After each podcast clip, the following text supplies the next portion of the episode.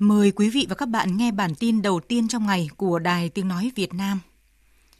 Chiều qua, Ủy ban Thường vụ Quốc hội chất vấn Viện trưởng Viện Kiểm sát Nhân dân tối cao Lê Minh Trí các giải pháp để thực hiện tốt nhiệm vụ không bỏ lọt tội phạm, xử lý nghiêm tội phạm tham nhũng, hay việc xác minh sơ bộ đối với tin tố giác, tin báo về tội phạm để chống oan sai, phòng ngừa, bỏ lọt tội phạm, chống chiếm đoạt, vụ lợi, tham nhũng tiêu cực là những vấn đề được đại biểu đặt ra. Giải đáp câu hỏi về cơ chế nào để không thể, không muốn và không dám tham nhũng. Viện trưởng Viện Kiểm sát Nhân dân tối cao Lê Minh Trí cho biết.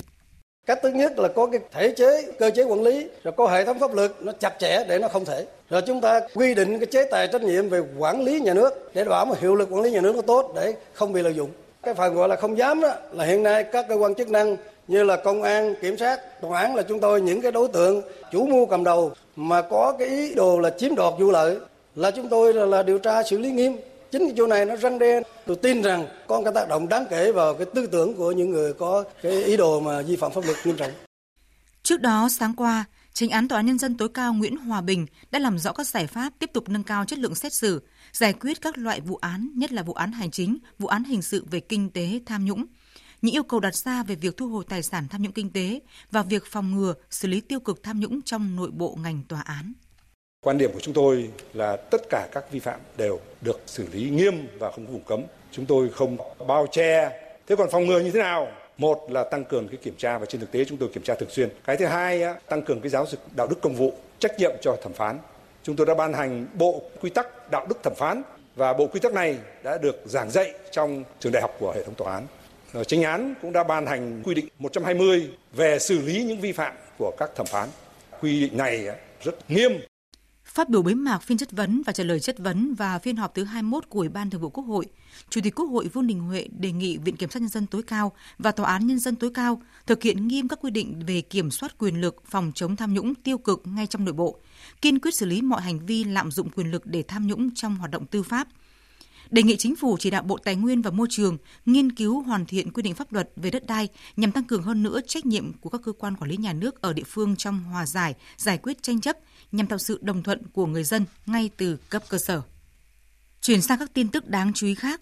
nhận lời mời của Bộ trưởng Ngoại giao Bùi Thanh Sơn, Bộ trưởng Ngoại giao, Ngoại thương, Thương mại và Năng lượng Cộng đồng Thịnh vượng Dominica Vincer Henderson đang có chuyến thăm Việt Nam.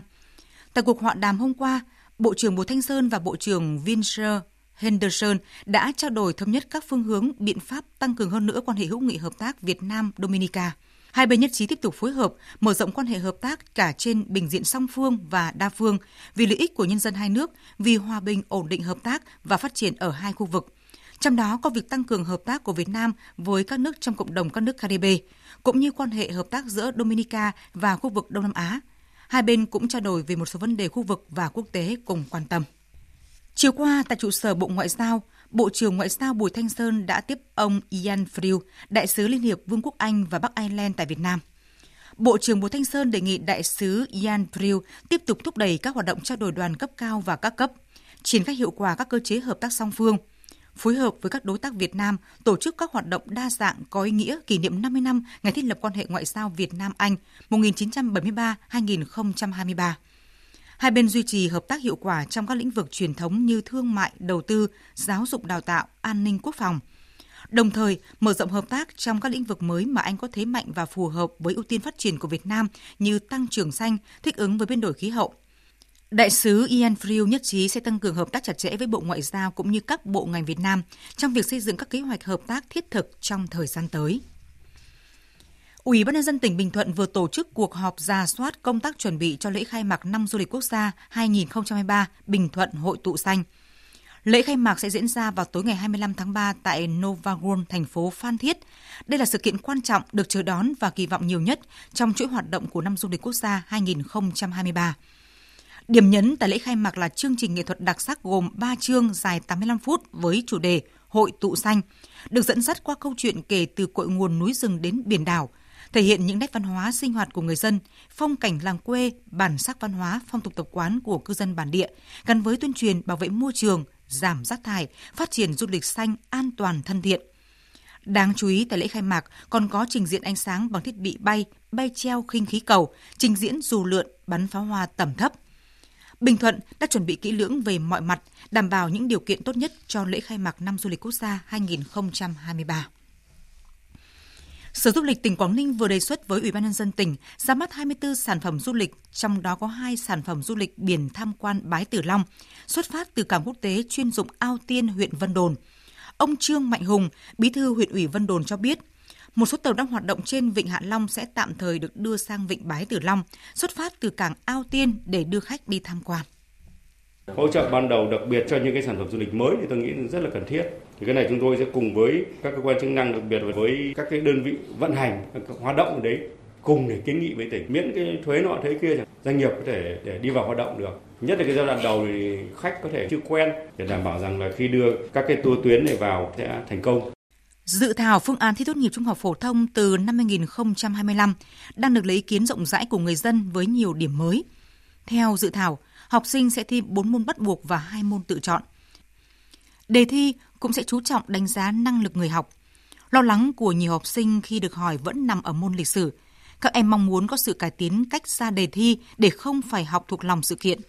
Năm học này, các trường trung học phổ thông cũng đang có sự chuyển hướng khi cho học sinh làm quen dần với các hình thức kiểm tra mới. Như môn ngữ văn, các em đã làm quen với các ngữ liệu ngoài sách giáo khoa.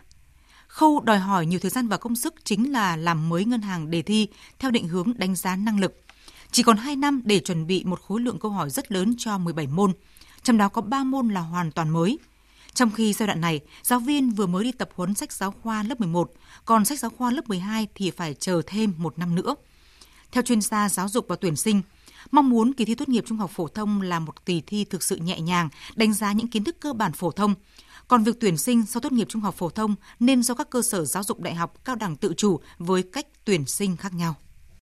Tại Hà Nội, Báo Kinh tế và Đô thị phối hợp với Tổ chức HNS Quốc tế tại Việt Nam, Quỹ hỗ trợ chương trình Dự án An sinh xã hội Việt Nam tổ chức lễ phát động cuộc thi Những cống hiến thầm lặng lần thứ ba, tin của phóng viên Phương Thoa. Các tác phẩm dự thi là những phóng sự phản ánh ghi chép, bút ký, ký sự chân dung nhân vật hướng tới những vấn đề về quyền của công nhân lao động nữ, người khuyết tật và cộng đồng dân tộc thiểu số đến với bạn đọc cả nước, bàn về nội dung chính sách an sinh xã hội, chế độ bảo hiểm cho lao động nữ ở cả khu vực chính thức và phi chính thức, ảnh hưởng của biến đổi khí hậu đến chỗ ở, sinh kế của con người. Các tác phẩm dự thi phải được đăng tải trên các ấn phẩm báo chí trung ương và địa phương hoặc đăng tải trên các diễn đàn, trang thông tin cá nhân từ mùng 1 tháng 1 năm 2023 đến 30 tháng 9 năm 2023.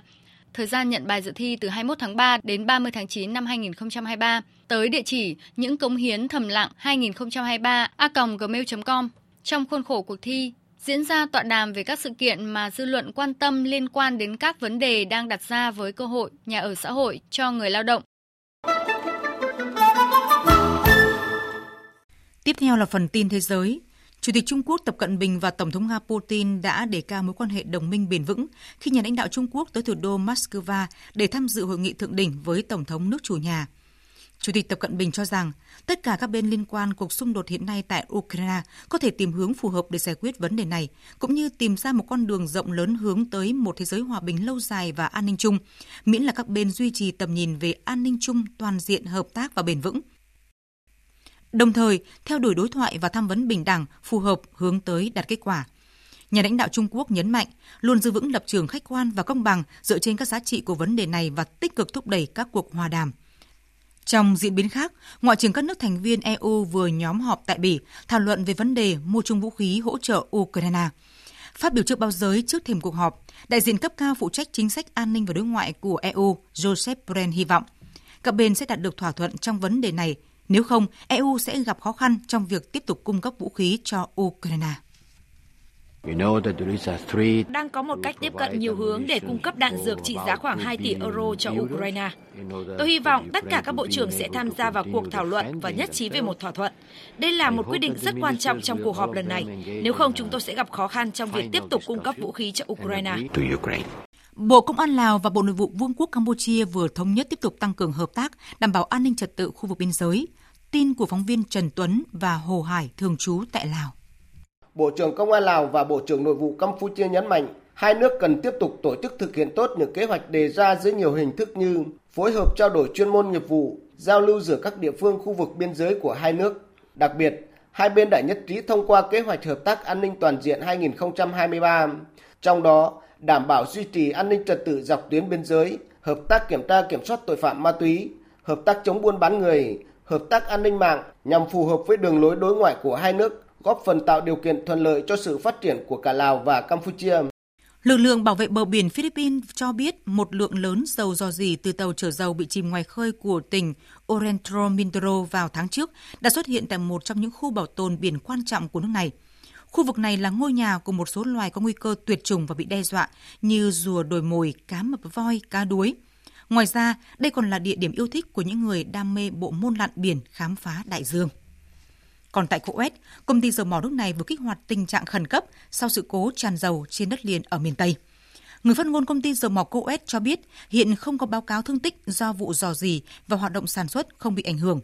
Đồng thời thông tin thêm rằng vụ dò dỉ không gây cất đám khói độc hại. Mặc dù sự cố xảy ra trên đất liền nhưng không nằm trong khu vực dân cư, Báo chí địa phương đã công bố một đoạn video trên Twitter cho thấy một đường ống dẫn dầu đã phun một lượng lớn dầu ra khu vực đất cằn cỗi xung quanh.